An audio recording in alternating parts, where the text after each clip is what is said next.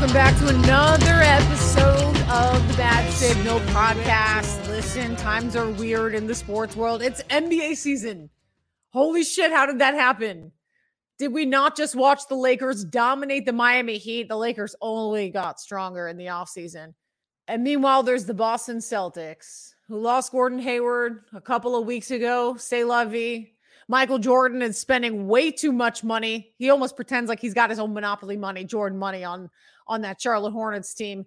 $30 million a year for Gordon Hayward. We had the duo in Houston, that epic meltdown. I mean, this is the same James Harden, who, by the way, if you saw him last night, he's looking like the second coming of Kendrick Perkins. I even I even jossed at, at Perk about it. He got so fat, it is unbelievable. And perfect timing for James Harden to demand a trade, you know? You got to strike while the iron's hot. In his case, iron's hot and cooking a bunch of bacon. Meanwhile, up in Washington, D.C., they traded Russell Westbrook for John Wall and a first round pick. I mean, there's so much going on in the NBA that I just needed to bring in an expert. And, you know, we're going to do things a little differently this week. We're going to make this like shorter, more digestible. On Friday, we got Jonathan Zaslow from 790 the ticket down in Miami. We're just going to go back and forth. It's going to be strictly football on Friday. And then we also have the legend, Nick Kostos from You Better You Bet, CBS Sports. I'm taking all the CBS Sports talent. Uh, we're going to go through all of his picks. I mean, if you haven't listened to his podcast yet, you think that I'm bad at parlays? These dudes are fire. Every prop bet, I mean, he like, he'll tweet along with you too about every game, every line, everything. He's an expert. I used to work with him at Sirius. So, um, that being said, I just want to say a couple words before we kick off. Um, some kind of happy and unfortunate news today about Major League Lacrosse, uh, more or less the league after 20 years folding to the Premier League. And for those of you who don't know, Major League Lacrosse was the only lacrosse league, professional lacrosse league in the United States. Obviously, there's um, a, a, lot more popular up in Canada. They play a box game. It's indoor, and you know they got a they have the NLL. They have a bunch of you know smaller side leagues. But I mean, Major League Lacrosse is is what started it all. And a couple of years ago, one of the more popular players in the league. I don't know if you remember the Powell brothers back in the day. They played for Syracuse. Well, the Rabil brothers, Mike Rabil, Paul Rabil. Paul Rabil is a legend. He decided that he was tired of playing in Major League Lacrosse. He was, you know, an up and coming entrepreneur. And, you know, side note, has very close ties with Bill Belichick. He decided to break off onto his own, create a new league, change the rules, and um, asked a bunch of his, you know, private school buddies and, you know, all these lacrosse alums that are now venture capitalists to dump a bunch of money. And when I mean a, a bunch of money, I mean like hundreds of millions of dollars into this league. So, here comes this new up and coming league. Major League Lacrosse is old and it's stale, and um, they're just kicking ass, you know, and slowly, slowly getting bigger and better. And they're dumping money, huge partners, brand partnerships with NBC, big flashy videos. I mean, it, it got it got two years before the league folded, and um, it's a really sad day for the six teams, uh, a lot of founding teams in Major League Lacrosse. I was a silent reporter this summer for the Major League Lacrosse 10 day league. Practically, they shoved it all into a week and a half.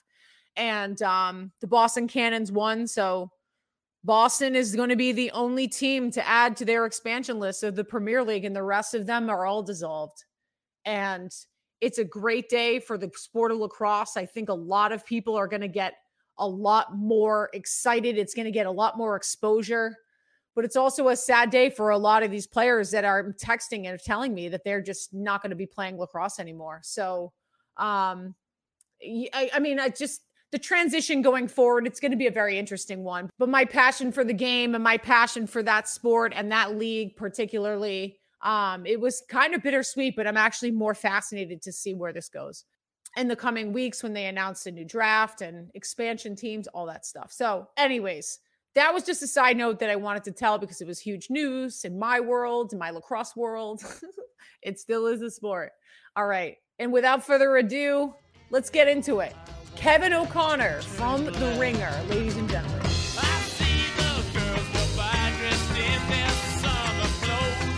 Do you know how hard I worked to get you on this show? Eh, eh, we had some delays in recent weeks. I like, I'm happy holy shit! Here, yeah. First of all, like we go back to Fox 25 yeah. and you used to come in the weekends.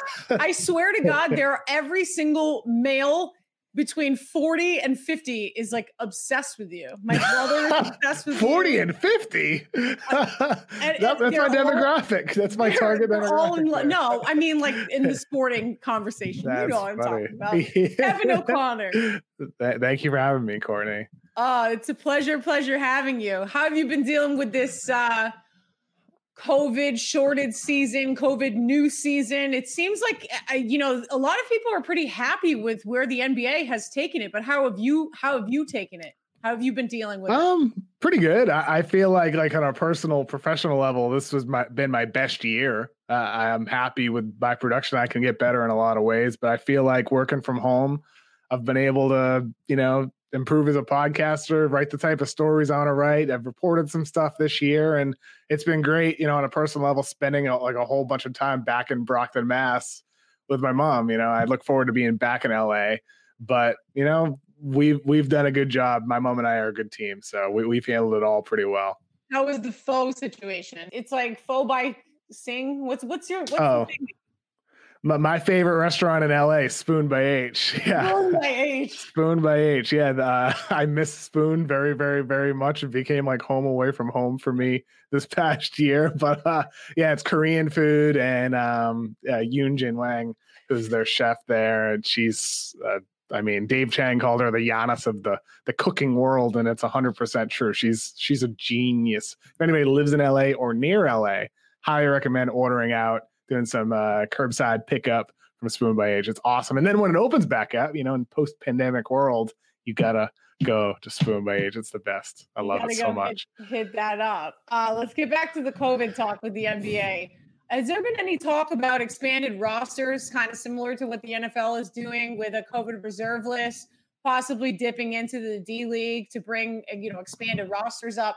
And if if there are, congratulations to Danny Ainge for making all three of those draft picks, which no one thought he would do.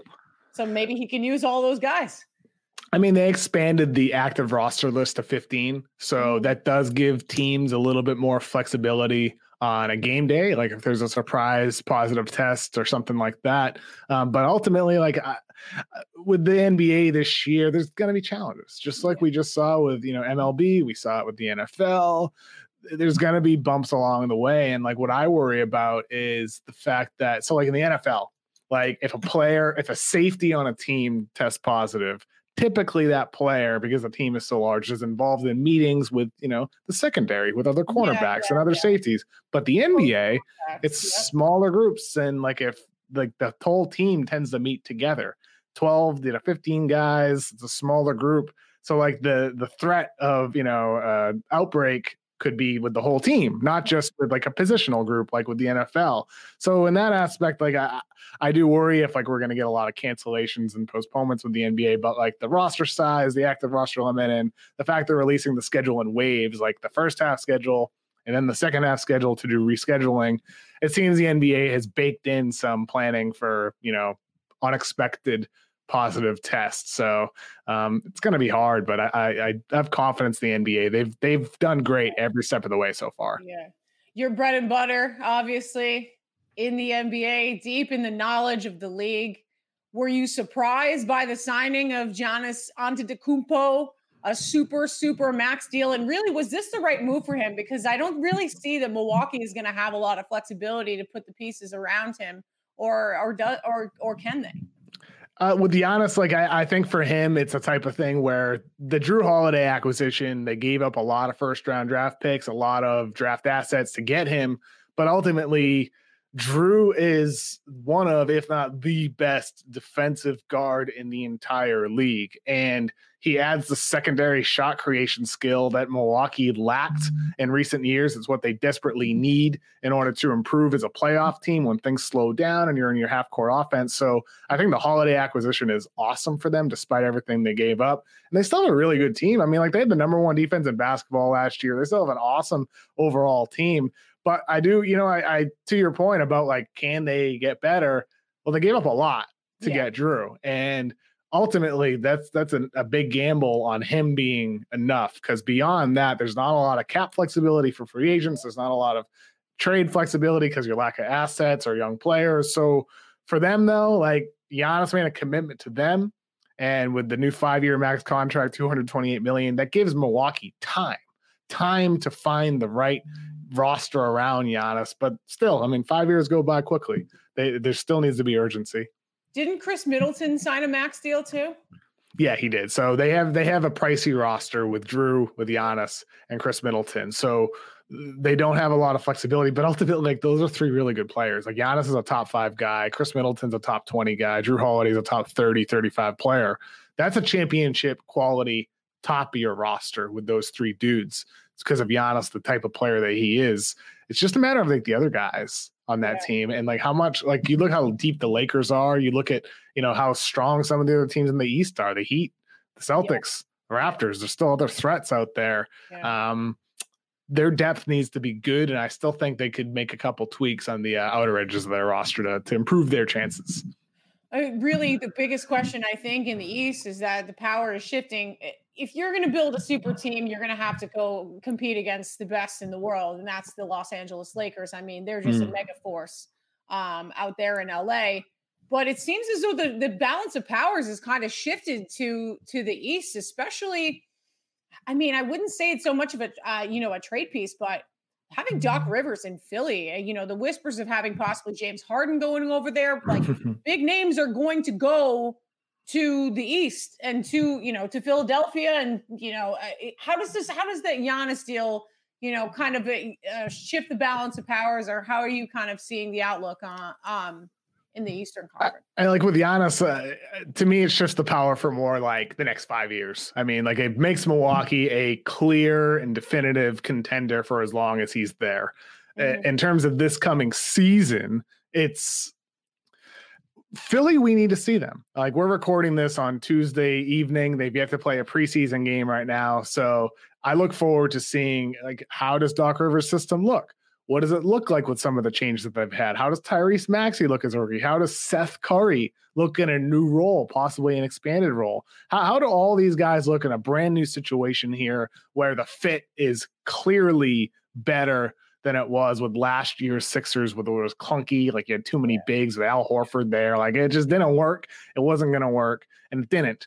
But with this year's team, it's different. And, and to me, whether it's you know Boston's still really good despite losing Hayward, Tatum can get better. Brown can only get better.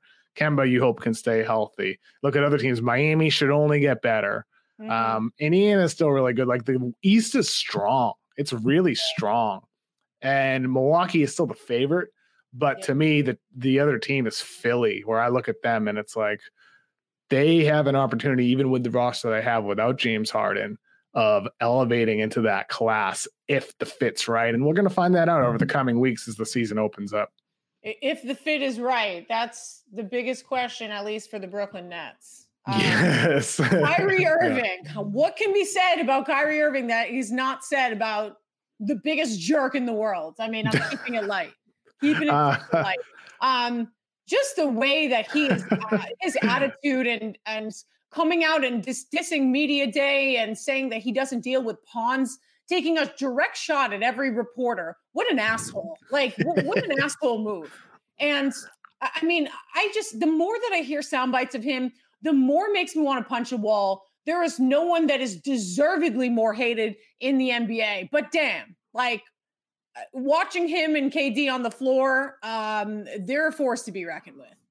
I mean, with Kyrie, like I, I, I don't think he should have said what he said, and I think it was wrong to call people pawns. It's demeaning to other people when you know he mentioned about you know wanting to help out the disenfranchised and the people who are overlooked. It's like he, we're all we all have a role and we're all equal and we're all we're all important in our own different ways. And with Kyrie, it's you know I didn't like seeing that comment, but like for him, I I'm sure in his own viewpoint, he feels like he's been mistreated by the media, like the way people pull things out of context, and he feels you know he's been you know disrespected in that way. But ultimately, I'm glad that he decided to talk to the media because with Kyrie, he has just a brilliant game. It's a colorful game and it's a fun game to watch. And there's so many kids around the world that love him and they want to hear from him and they want to know what he thinks and what he says and what he does.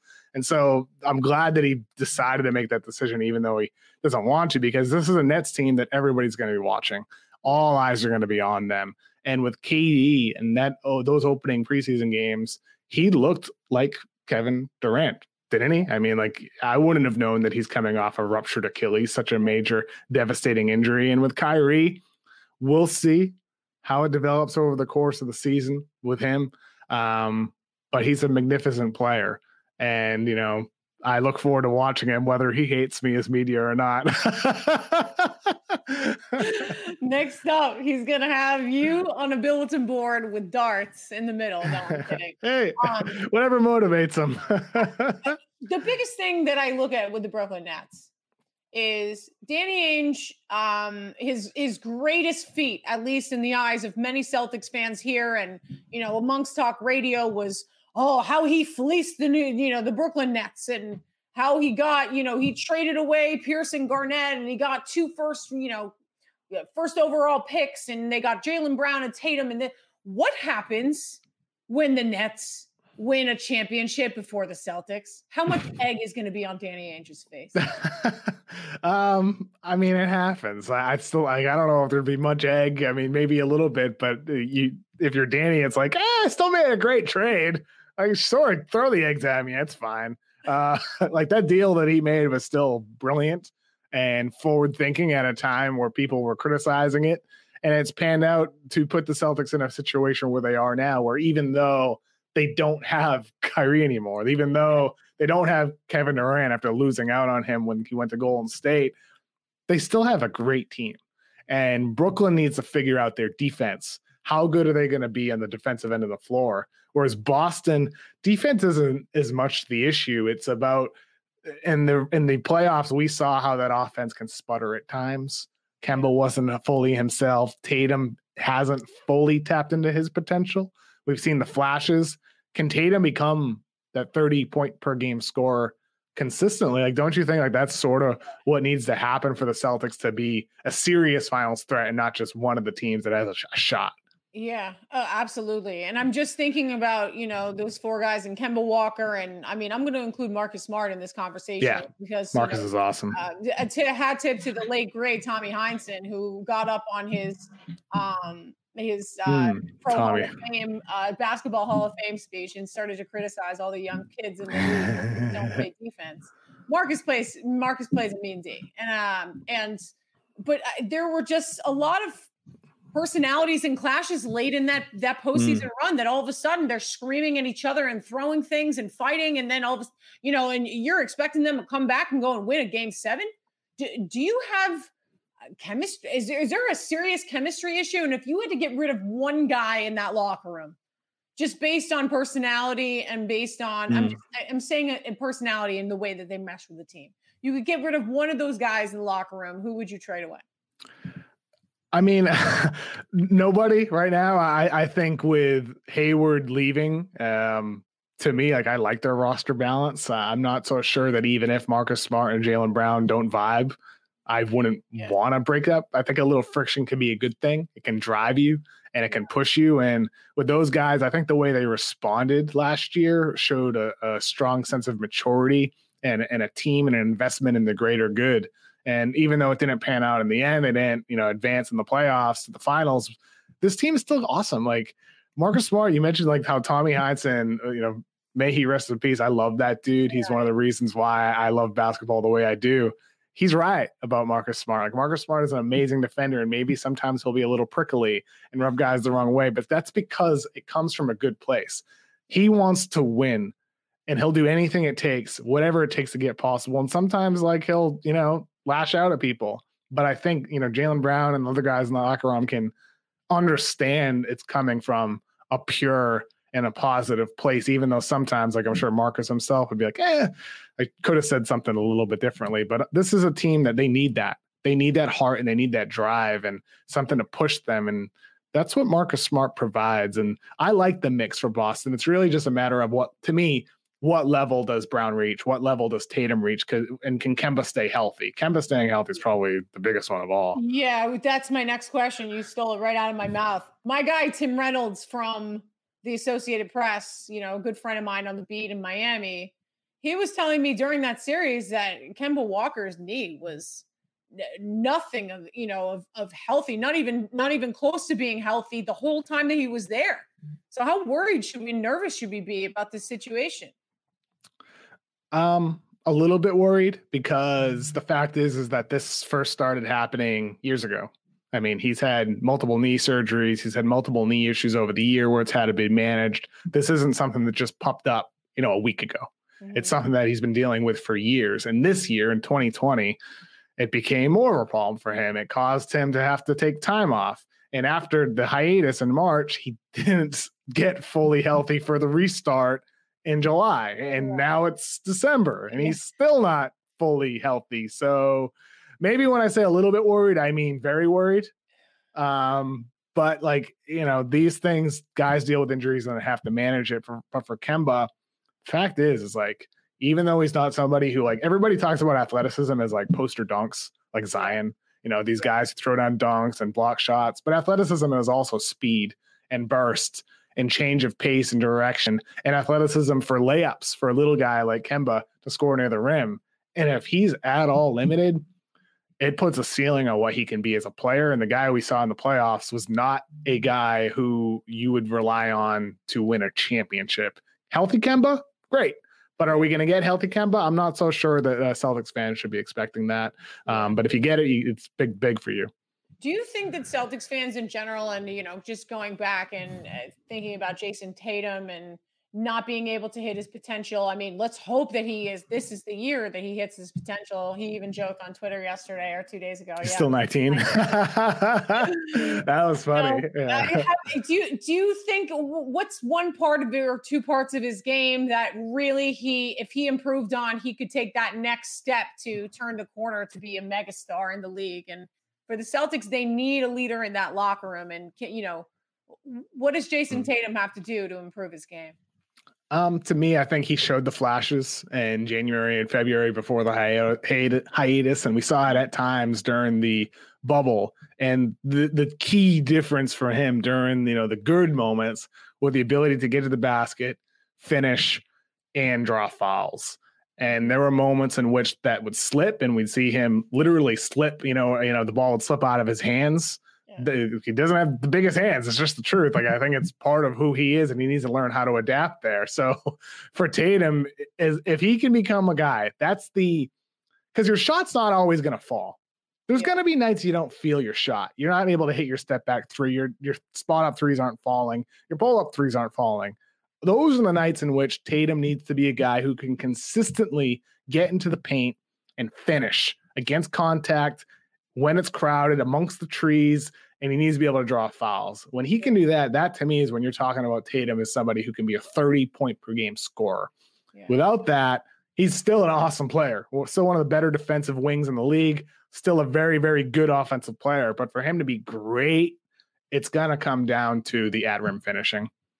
I, I, guess I'm kind of moving backwards before going forwards because I forgot to ask you questions about the the Celtics draft and um, Aaron Nesmith um, picking him up. And I mean, was this the shooter that that uh, the Celtics really needed? I mean, I'm almost looking at, um, and I'm going to mispronounce his name, Precious Precious Achiuwa. Precious, Precious Achiuwa. Precious Achiuwa. I mean, and then I looked in, you know, in Miami picked him up a couple couple spots later, and I was like, well, okay, Celtics got a pure shooter, but like they got their big man. You know, I, were there some were there some some moves in the draft that made you scratch your head, or or was this was this a good one? Nesmith was a fine pick. Uh, I wasn't, you know, doing jumping jacks, you know, over it, uh, you know, but eh, with him, he's a good quality overall player. I'm not That's sure the upside is, yeah, I'm not sure the upside is there necessarily, but he seems like it's realistic. He'll be a solid role player and he can stroke the hell out of threes. So for the Celtics, that's an area of need, and he should be able to contribute. But ultimately, I think overall, I mean, with the Celtics, with the Gordon Hayward situation, they could have signed and traded him to Indiana, to get Miles Turner. Yeah. I've thought a lot about this. I think they made the right choice with creating the cap space to get Tristan Thompson and. Jeff Teague rather than Miles Turner, considering what they did on draft night and with everything they did in free agency. I like how the Celtics came out, you know, that the Hayward loss. Speaking of big other big trades along among the league, Russell Westbrook for John Wall and a first round pick. Who won that deal? that that deal still blows my mind. It doesn't feel real, does it? To see we haven't seen no. Russell Westbrook play yet, but it's so weird seeing John Wall in the Rockets red jerseys, and it's weird seeing Westbrook at, at the Wizards practice video and all that. But um, who won that deal? I, we don't know yet, but uh, it depends so much on what does John Wall. It's again health. John yeah. Wall's coming off an Achilles injury. Can he stay healthy? Russell Westbrook to me is the higher upside player. Mm-hmm. And for the Wizards, in that sense, I'd say they're the winners right now because Westbrook is better. He wasn't hasn't been out for two years with a ruptured Achilles, and he is somebody who is a good theoretical fit next to Bradley Beal. And yeah. that team needs to win now in order to keep Beal, who's one of the best, brightest young players in the league yeah. today, still only 26, 27 years old. And by the way, now that Giannis is locked up for five years, that next guy is Bradley Beal. That's who everybody's going to want. Yeah, I, I, I think that he's going to benefit the most. It's not it's not whether John Wall plays well. It's you know it's all eyes on on the secondary players and Bradley mm-hmm. Beal. I got to agree with you on that. Um, speaking of other young players, I mean, this is kind of in my who had a rough off season list of questions. The Charlotte Hornets. I mean, you didn't like what they did.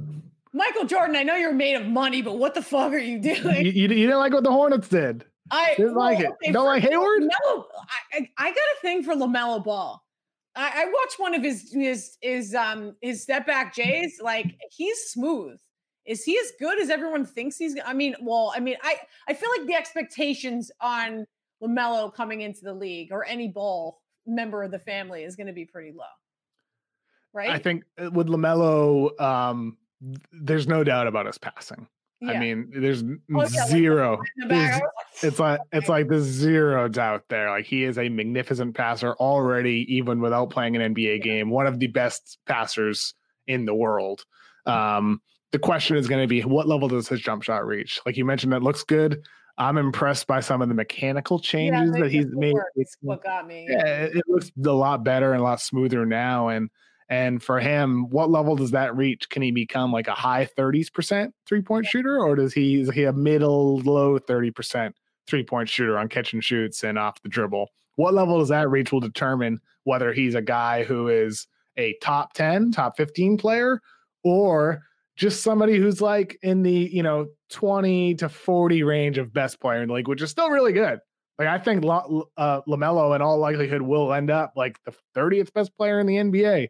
But if his jumper is good or great, we're talking about somebody who could be one of the best players in the league. That's the difference, and that's how, that's the importance of a jump shot in today's league. It really is yeah. that much of a difference. Because like if you can hit a jumper, that opens up driving lanes for you. If you can drive to the basket, that opens up finishing or passing lanes. So it opens up a whole new world of possibilities for him if that jumper's for real. It's exactly what Jayson Tatum was doing late in the, you know, in the postseason. Just yeah, stepping back and taking 18 foot jumpers like hero ball, bro. Like you're not there yet. Yeah. I mean, Tatum had his moments. He, he, had his moments, and the jumper still can open up the driving lanes for yeah. you. It's, sort of like in NFL, people talk about like using the run to open up the pass, but nowadays yeah, it's like yeah, using the pass to open the run.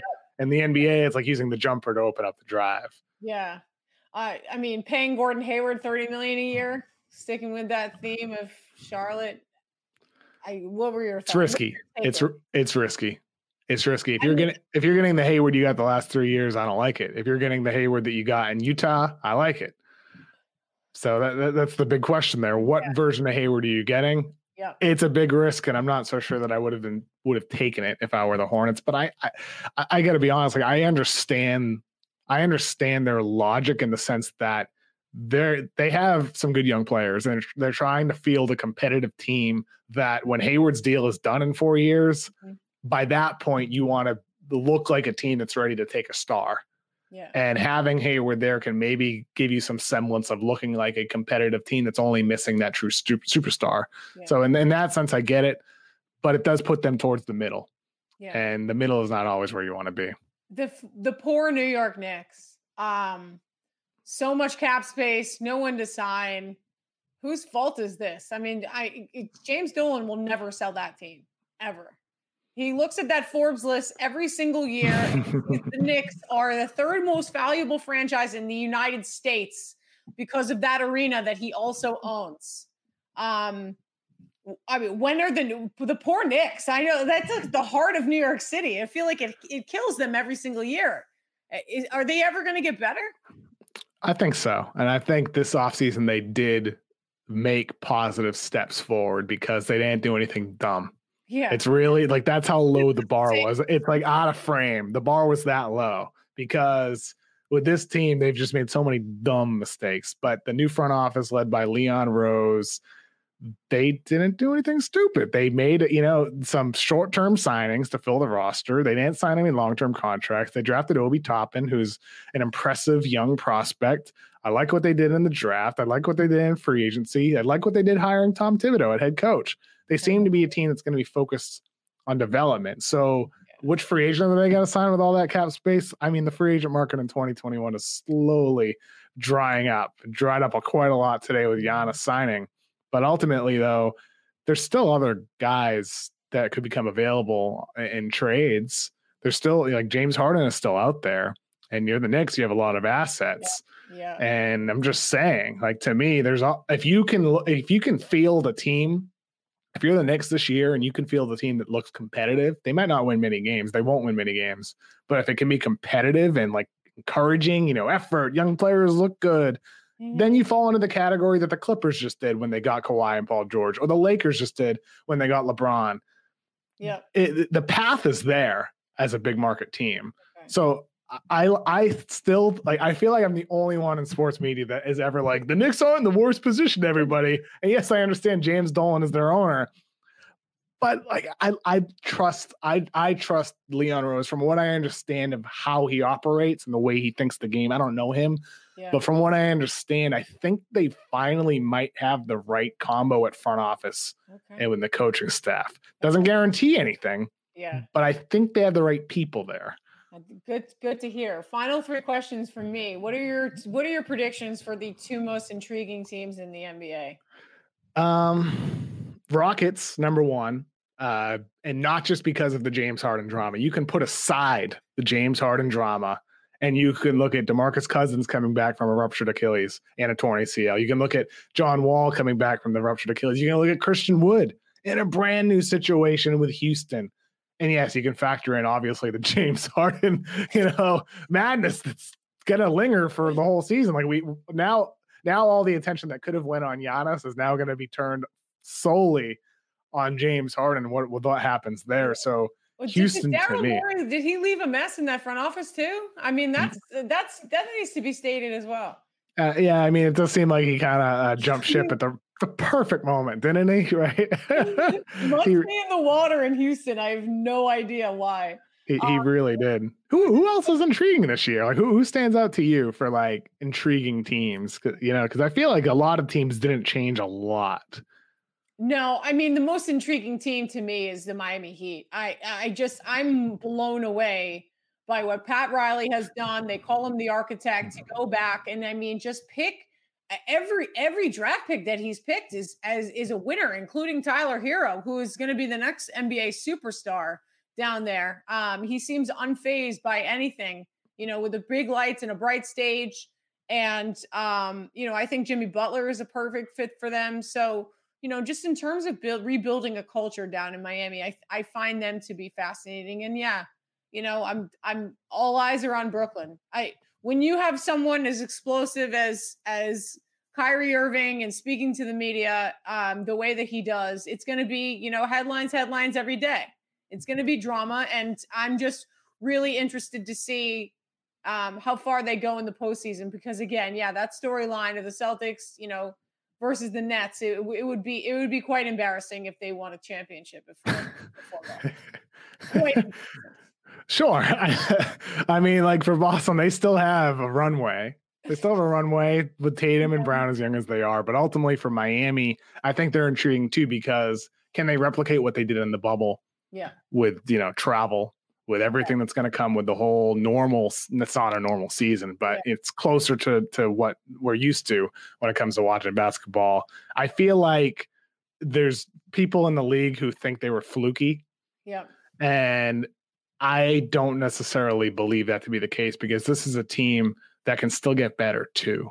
You know, they they can still improve. Bam is still young. Herro is still young. Yeah. They have those young pieces that we were talking about with Milwaukee. Milwaukee yeah. doesn't have those young pieces. Miami has quite a few of them. Yeah. And so they should only get better. Like Boston should only get better. Miami should only get better. Yeah. Toronto should only get better. Yeah. Milwaukee's the team like of those upper echelon teams in the East where it's like, how much better will they get? Philly too. I mean, I forgot to mention them. And Embiid and Simmons are still young. They have a ton of young guys on that roster. Yeah. All of those teams have young players except for the Bucks. yeah.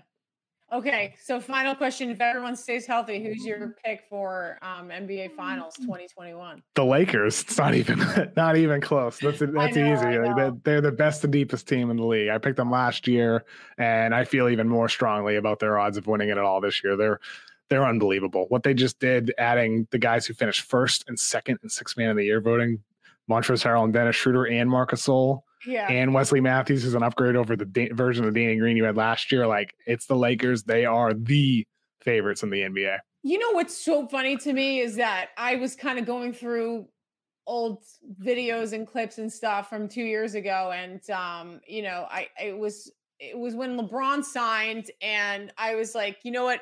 Who has more power over a front office? Is it Tom Brady or is it is it Kev? Is it uh, LeBron James?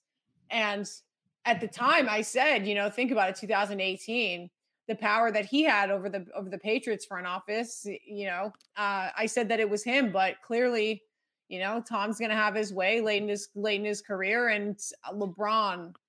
Uh, the way that he can just say, you know, the players that step into a front office and say, "I want this, this, and this," and the way that they get it, it I I feel like that's the league is only going to be more and more of that.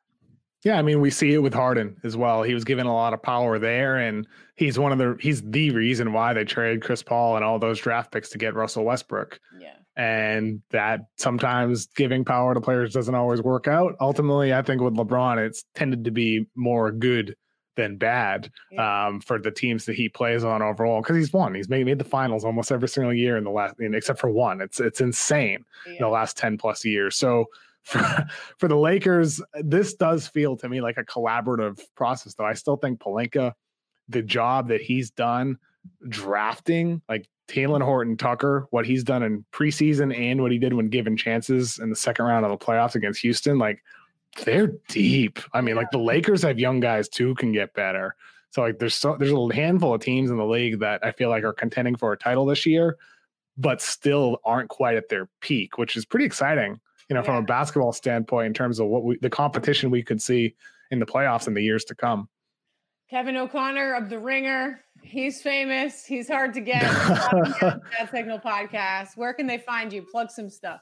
Um, I'm hosting uh, a show on the Ringer NBA show this season that I'll start in January. I'm co-hosting with the Mismatch, which is exciting. I've been doing a podcast with Chris yeah, Vernon years, uh, right? since 2016. Yeah, this is That's our fifth year, and we have our own podcast feed. So like, you can still find me on the Ringer NBA show, but find me and Chris Vernon on the Mismatch and you know writing articles for the website and tweeting and making videos so all that's on my my twitter and instagram pages yeah Awesome. You are the best. I got I asked for the best, I got the best.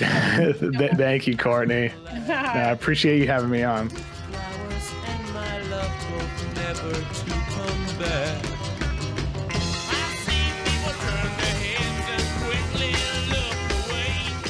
He is so informative, so lighthearted. That was such a fun conversation. Thanks again to Kevin for coming on the show. I'm not kidding when I had to like track him down. it's him and it's Ryan Russillo. I mean, you can't catch these guys. It's like if you want like a premier NBA voice to come on your podcast, you got to work hard. Well, on Friday, we got Jonathan Zaslow. We're going to talk all NFL. I kind of just wanted to save this one as all NBA. We're going to do an all NFL show. We're going to move all of our all feelings, no facts. I got a list of 10 of them, 10 of them, including Aaron Rodgers is my 2020 NFL MVP. Fight me on it, Patrick Mahomes. It's just a preview of the spiciness we got Friday, but it'll be fun because the Patriots are playing the Dolphins, and uh, you know New England and Bill Belichick is out to ruin some playoff hopes, shatter some dreams. Wouldn't that be nice?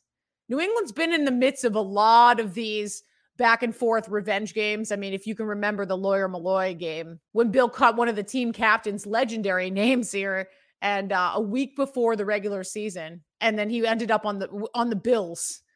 The Bills in week one beat the Patriots 31 to nothing. And then on week 17, when they returned to play them, the Patriots beat the Bills 31 to nothing. So Miami ruined the Patriots' playoff hopes last year, and then they peed down their legs in the first round of the playoffs. Luckily, that's not going to happen this year because the Patriots and all their delirious fans who still think they have a chance. Yeah, 6% now. So um, we'll talk football. So thanks for listening. See you Friday.